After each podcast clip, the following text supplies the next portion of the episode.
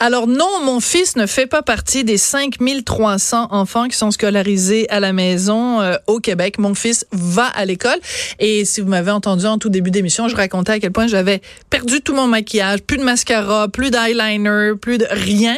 J'ai pleuré toutes les larmes de mon corps ce matin quand mon fils, je suis allée le mener à l'école pour le début du secondaire et euh, ben j'y pense des fois. Je me dis ah tiens faire l'école à la maison, mais en même temps est-ce que je pourrais avoir le travail que j'ai, être occupé comme je le suis si je faisais l'éducation euh, à la maison? En tout cas, il y a plusieurs parents qui eux ont fait ce choix et on en parle avec Noémie Berlus qui est directrice de l'association québécoise pour l'éducation à domicile. Bonjour Noémie. Bonjour.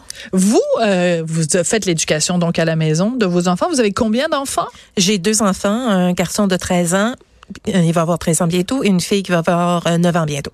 Alors, la question se pose quand on regarde ça, le phénomène des enfants euh, élevés, éduqués à la maison, ça nous paraît formidable pour plein d'aspects. Puis en même temps, moi, la première question que je me poserais, c'est comment on fait pour faire l'éducation des enfants à la maison et avoir une vie, avoir une job, avoir une carrière? Comment vous faites, vous?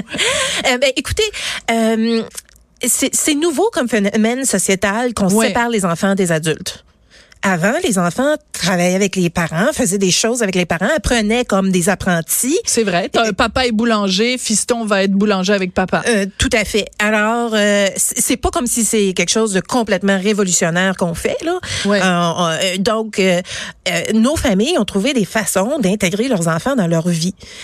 c'est plus compliqué au début parce qu'on n'a pas nos réseaux. Mais moi, par exemple, à différents moments, bon, j'ai alterné avec mon conjoint. Des fois, lui travaillait plus, des fois, moi, je travaillais plus. Euh, il y a des moments où on a embauché des tuteurs. Hmm. Euh, avec le temps, on s'est créé un réseau. On s'est vraiment créé le village d'antan. Là. Hmm. Et là, j'ai d'autres familles que je connais qui font l'école à la maison aussi. On s'échange des enfants.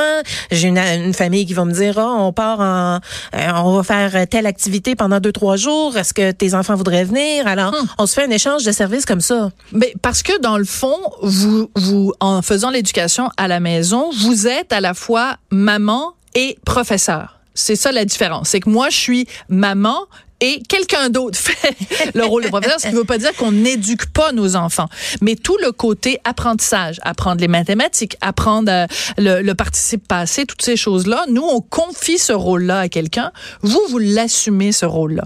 Et la question que j'aurais envie de vous poser, c'est comment on fait pour être professeur dans toutes ces matières-là? C'est-à-dire, vous, êtes, vous pouvez pas être à la fois un super professeur de maths et un super professeur de français et un super professeur d'histoire. À un moment donné, il faut que vous ayez des outils pour vous aider à être un bon prof. Ben, c'est clair qu'il faut des outils. Mais ce que je vous dirais, ce qui est le plus important, c'est d'avoir un parent qui est motivé et débrouillard. Ah, c'est bon. Parce que, euh, comme je vous dis, on peut embaucher des tuteurs.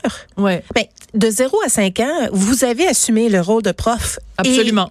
Et, et, je veux dire, je peux pas croire que euh, vous seriez si intimidé d'enseigner la première année. Non, en première année, la deuxième année. premier, première année du secondaire, là. Oui, ben c'est ça. Fait qu'à un moment donné, mais ça arrive pas, euh, en moins qu'on retire notre enfant de l'école, là, ça c'est différent, mais ça arrive pas du jour au lendemain que tout à coup, il faut tout savoir. Mm-hmm. On peut aller chercher nos ressources avec le temps comme quand, quand notre enfant est né, on savait pas tout, mais on a appris. On savait rien. Exactement. On a appris, on, on est allé chercher les ressources. Quand on voyait qu'on avait une lacune dans quelque chose, mm-hmm. on allait chercher de l'aide. Moi, je suis poche en français. Euh, j'ai étudié en anglais toute ma vie, ma grammaire en français est vraiment mauvaise. Mon conjoint il est professeur de littérature française. Oh ben ça donne fait que tu sais j'ai souvent des gens qui me reprochent ah tu fais des erreurs euh, d'orthographe comment tu peux enseigner à ton enfant? Je, je reconnais mes faiblesses. D'accord. Et je vais chercher les ressources ailleurs. Là ça ça donne que c'est dans ma maison mais j'ai des amis qui demandent à mon conjoint des, de l'aide pour euh, pour préparer une dictée ou pour faire des choses pour leurs enfants reconnaissent leurs faiblesses et ils vont les combler et on modèle pour nos enfants. Ben oui. Je montre à mon fils premièrement, j'ai décidé que malgré le fait que j'ai fait mes études en anglais, que j'allais apprendre le français parce que je suis née de ça là. Donc euh, ben là, je vous me écoute parler, vous parlez super bien non, ben, français. Ben, le, le, parler c'est à l'écrit. Okay. Mais je le travaille. Ouais. je le travaille. Tu sais, des fois, je fais des choses avec mon fils. On, on- il voit que je cherche à me perfectionner à vie. Alors, c'est un modèle, ça aussi, de montrer à l'enfant comment aller chercher les ressources quand on les a pas nous-mêmes. Ouais. Euh, selon moi, le gros avantage, et corrigez-moi si je me trompe, le gros avantage de euh, faire l'éducation à la maison, c'est que si je regarde par exemple mon fils, euh, il y, a, il y a certains apprentissages où ça va vite. Oui. Ça fait trois minutes que le professeur parle, puis Oui. il a déjà compris. Mais comme ils sont 31 dans la classe, faut Tout à qu'il fait. attende que les 30 autres aient compris le même concept que lui a compris. Tout à fait. Dans d'autres affaires, c'est lui qui va être en retard, puis ça va lui prendre en effet une heure pour comprendre un concept. Puis il y en a peut-être 29 autres qui s'ennuient pendant ce temps-là. L'avantage de l'éducation à la maison, c'est que tu as juste un élève dont tu t'occupes. Donc, s'il a compris au bout de cinq minutes, il, il perd pas une heure. Donc, tu vas plus vite dans les apprentissages. Tout à fait. Dans les deux sens. L'école est bon pour l'enfant moyen. Ah, Mais je ne connais pas un enfant moyen dans tout. Oui, Donc, ça dépend des matières. Ça dépend des matières, ça dépend de, de plein de choses. Si un enfant est en retard, puis qu'il n'y a pas les notions de base pour comprendre ce que le prof fait, il, y a, avoir de la misère. Ouais. Puis si l'enfant est en avance, puis ben il perd son temps aussi. Alors l'école à la maison permet vraiment d'adapter l'enseignement, le rythme aux besoins de l'enfant. Ouais. Euh, le gros avantage en plus, c'est que vos enfants sont pas pognés à avoir des cours d'éthique et de culture religieuse. OK, c'était mon éditorial de la journée. Ben, c'est clair qu'on peut adapter Oui. en fonction des intérêts, en fonction des valeurs euh, euh, de la famille, euh, l'éducation qui est euh, qu'on prodige à nos enfants. là. OK. Euh, cette ren- rentrée, on parle beaucoup de, de cours d'éducation sexuelle. Donc, Oui. vous, vous allez comme parents, puis tous les parents qui font l'éducation à la maison aussi, vont être confrontés à ça. Parce que dans une école, ben, ça va être des professeurs titulaires qui vont donner de l'éducation sexuelle aux enfants. Est-ce que il y a un malaise? Parce que c'est, c'est une chose quand c'est un professeur XY qui enseigne à nos enfants la, la, la, la procréation, euh, mettons les, les, les, les infections transmises sexuellement. Quand il faut s'asseoir avec sa maman pour que nous, maman nous explique comment on fait des bébés, puis euh, les, comment se protéger en mettant un condom, euh, ça va être comment ce moment-là où vous allez faire cette éducation-là avec vos enfants? Écoutez, légalement, euh, le ministre Berge, cette année, a enlevé l'obligation de faire la matière de développement de la personne. Alors, légalement, on n'est pas obligé d'aborder le Êtes-vous sujet. sérieuse? Je vous le dis. Par contre, euh, moi, je l'aborde avec mes enfants. OK. Et je l'aborde, euh, et je vous dirais que la majorité des parents euh, vont pas s'attarder juste à ce qu'ils doivent légalement faire. Non, on non. Fait, on enrichit. Ils sont pas on- fous, là. Non, c'est ça. Mais euh, non, ça, ça, ça, ça, rentre vraiment naturellement à travers les conversations de tous les jours. Mm-hmm. C'est vraiment, je cherche les occasions quand mes enfants me posent des questions et ça va sortir de quelque chose qu'ils ont vu, de quelque chose qu'ils ont entendu. Euh, aller à l'épicerie, tu sais, ma fille vient avec, à l'épicerie avec moi, j'ai acheté des serviettes sanitaires. Ah, je pensais que vous alliez dire devant le stand à banane, vous avez pris un condom, vous avez expliqué comment mettre le condom. OK, donc les serviettes sanitaires. Ben, elle Ben oui. voulait savoir c'était quoi. Fait que je lui ai expliqué. Puis là, rendu à la maison, j'en ai ouvert une. Puis je lui ai montré. Puis euh, c'était comme moins gênant que la conversation que j'ai eue à maman- avec ma mère à 16 ans. quand quand j'ai eu mon premier chum. Puis là, tout à coup, elle a décidé que peut-être qu'il faudrait qu'elle m'en parle. Et boy! Elle était toute là, il fallait a trouvé le bon moment euh, pour le faire. Mais je veux juste revenir, parce que vous avez parlé de des obligations légales. Et Oui. ça, c'est très important, parce que les gens, des fois, pensent que, bon, c'est l'école buissonnière, ces enfants-là sont laissés à eux-mêmes, ils foutent rien pendant la journée, puis tout ça. Vous êtes, quand, à partir du moment où on fait l'éducation à la maison, vous êtes tenu, vous avez des obligations. Oui. Puis de toute façon, il faut que vos enfants euh, puissent passer les différentes étapes. Donc faire aussi, j'imagine, euh, les examens du ministère, etc. Donc vous êtes pas, vous avez un encadrement auquel vous, vous devez vous conformer quand même.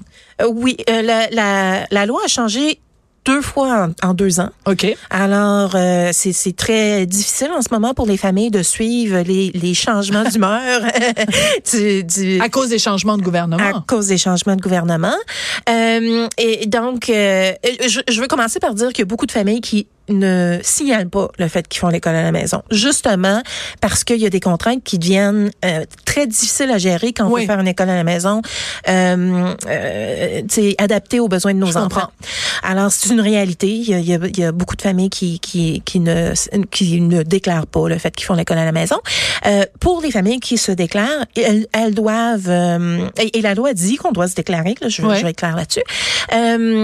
Euh, qu'on doit suivre un certain cadre légal. D'accord. Alors, on doit euh, enseigner euh, le- les mathématiques, la science et la technologie. Euh, il faut enseigner l'univers social, il faut enseigner le français et il faut enseigner l'anglais. Ça, c'est euh, les matières obligatoires. C'est les matières obligatoires. OK. Euh, on- avant, la, la loi d'avant, on devait enseigner le développement de la personne, donc faire des sports euh, le- ou euh, la, la- la religion, euh, et il fallait faire les arts. Mais euh, euh, le ministre a choisi d'enlever cette obligation Cette de faire ces, ces choses-là, mais de resserrer dans les autres euh, matières. D'accord. Donc, quand on, à partir du moment où on se déclare, Oui. moi, je fais l'éducation de mes enfants à la maison, comment le gouvernement fait pour contrôler les Il y a un suivi. Il y a un suivi, donc euh, il faut envoyer notre, notre avis pour nous déclarer. Il faut envoyer un projet d'apprentissage en début d'année. Il faut envoyer un bilan à la mi-année. Il faut envoyer un bilan à la, euh, à la fin de l'année. Il faut pendant l'année faire faire évaluer notre enfant. Euh, et Et ça, est-ce que ça se passe bien ou parce que là vous me parlez d'affaires de bureaucratie. Puis moi la bureaucratie là en général, tu sais c'est comme la maison des fous d'Astérix là, le formulaire bleu, puis là vous avez pas bien rempli le formulaire, puis je vous vois sourire. J'ai l'impression que ça doit pas être un pique-nique à chaque fois non plus. ben écoutez, les parents ont choisi de pas envoyer leurs enfants à l'école parce que euh, Ils n'avaient pas envie de dealer avec des bureaucrates. Ben, fait, donc, euh, et Ouais. dans un contexte où il y a, les études internationales montrent qu'il n'y a pas de corrélation entre le montant de documents et de contrôle et la réussite des enfants. Fait qu'on s'entend que les documents qu'on a à remplir, c'est lourd juste pour pouvoir rassurer le gouvernement. Bon, ça, c'est encore une autre affaire. encore une autre affaire. Bon, en tout cas, je suis euh, euh, ravie de vous avoir rencontré. Euh, je rappelle donc que vous appelez Noémie Berlus, vous êtes directrice de l'Association québécoise pour l'éducation à domicile. Puis j'espère que mon fils écoutera pas l'entrevue parce qu'il va me dire, maman, pourquoi tu m'envoies à l'école? Tu pourrais me garder à la maison, on sera ensemble tout le temps. On a un congrès le 14 et 15 septembre sur notre site aqed.qc.ca. Parfait. Merci beaucoup, Noémie. Je voudrais remercier Samuel à la mise en onde, Hugo à la recherche. Vous venez d'écouter On n'est pas obligé d'être d'accord. Je suis pas mal d'accord avec tous mes invités aujourd'hui.